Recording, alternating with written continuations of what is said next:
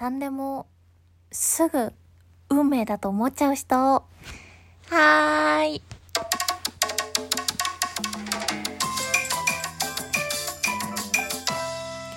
皆様こんばんぷい、けむしです。何かにつけて、こう理由つけて、あ、これは運命なのかもしれないなっ、えー、すぐ思っちゃう思い込み激しい、えー、脳内お花畑人間なんですけど、なんかさ、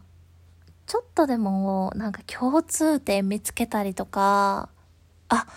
もしかしてこれは私が思ってた通りなんじゃないかみたいな出来事があったら、もう、まるでもう地球が、あの、できた瞬間からそれが決まってた、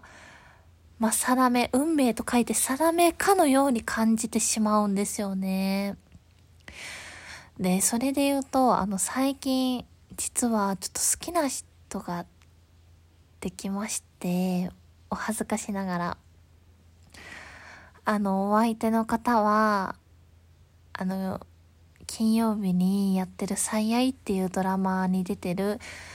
松下洸平さんっていう方なんですけど、彼ね、あの、すごく素敵な方で、あの、顔はもちろんかっこいいんですけど、その役柄が、まあ、紳士的というか、まあ、ちょっと落ち着きがあって、優しくて、あの、素直で、かっこいいんですよね。かっこいいんですよね。本当に。もうね、もう恋だよね。本当に。もう恋しちゃってるんですけど、あ、松下洸平さんかっこいいなかっこいいなって、あのー、久しぶりにね、こんなにかっこいい、あのー、人を見たような気がするんですけど、実はあの、小学生の時に、小学1年、2年、3年、4年、5年ぐらいまで、あの、5年間ぐらいずっと好きだった人がいてたんですよ。私、一途でしょ？一途なんですよ。で、その男の子のことがすっごい好きで、まあ、小学生なんで特に何かあったわけでもないんですけど、まあ、バレンタインの日にチョコレート渡したりなんかして、あの、キャッキャ、うふふって、あの、してた、あの、若彼氏思い出があるんですけど、その時の小学生の時好きだった男の子の名前が、公平なんですよね。で、私ずっと、あの、男性の名前って、まあ、もう数えきれないぐらいいっぱいあると思うんですけど、その多分名残で、公平っていう名前の人って勝手にもうイケメン、かっこいいって思っちゃってるんですよね。うん。というか、男の人の名前で一番かっこいいのは公平だってもう勝手にこう、小学生ぐらいの時から思い込んでて、それが、もう未だに根付いて取れないんですよ。で、その最近最愛っていうドラマを見た時に松下洸平さんを見て、その名前はそんなに、あ、洸平だって最初に思わなかったんですけど、すっごいかっこいい人だなーってあの、見た目がめちゃめちゃタイプっていうよりかは、その役柄がかっこよくて、あ、いいなこの人なんか気になるなあ、好きだなとか思ってたんですけど、あれ、ちょっと待てよと。名前、公平やんってなったんですよね、これ。運命ですよね、うん。やっぱり自分が、あの、25年間、男の人の名前でかっこいいな、これだ、公平だって思ってた人が、こう、25歳になって、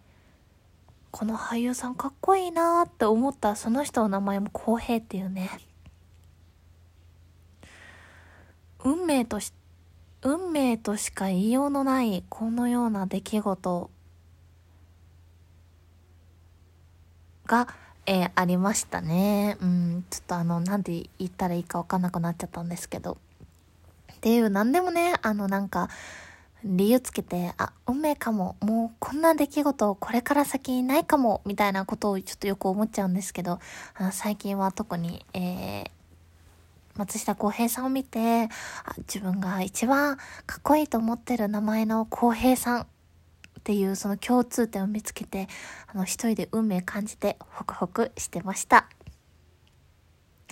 でもね、なんかその、人と例えば付き合った時とかに、すぐ何かしら理由つけて運命だと思うんですけど、やっぱりそのお別れした時に思うんですよね。あ、自分のただの思い込みだったんだなって。運命じゃなかったんだなって。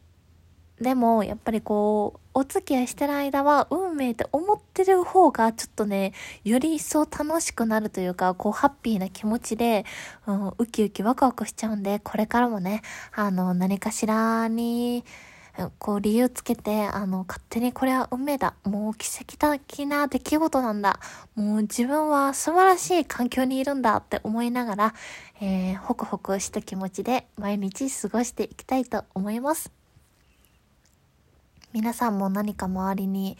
ちょっと関連づけれるようなことがあったりとか、あれこの間もこんなことあったなとか、あれこの名前いいなと思ってたら、そんな人と出会えたとかあったら、あの、すべて運命だと思ってください。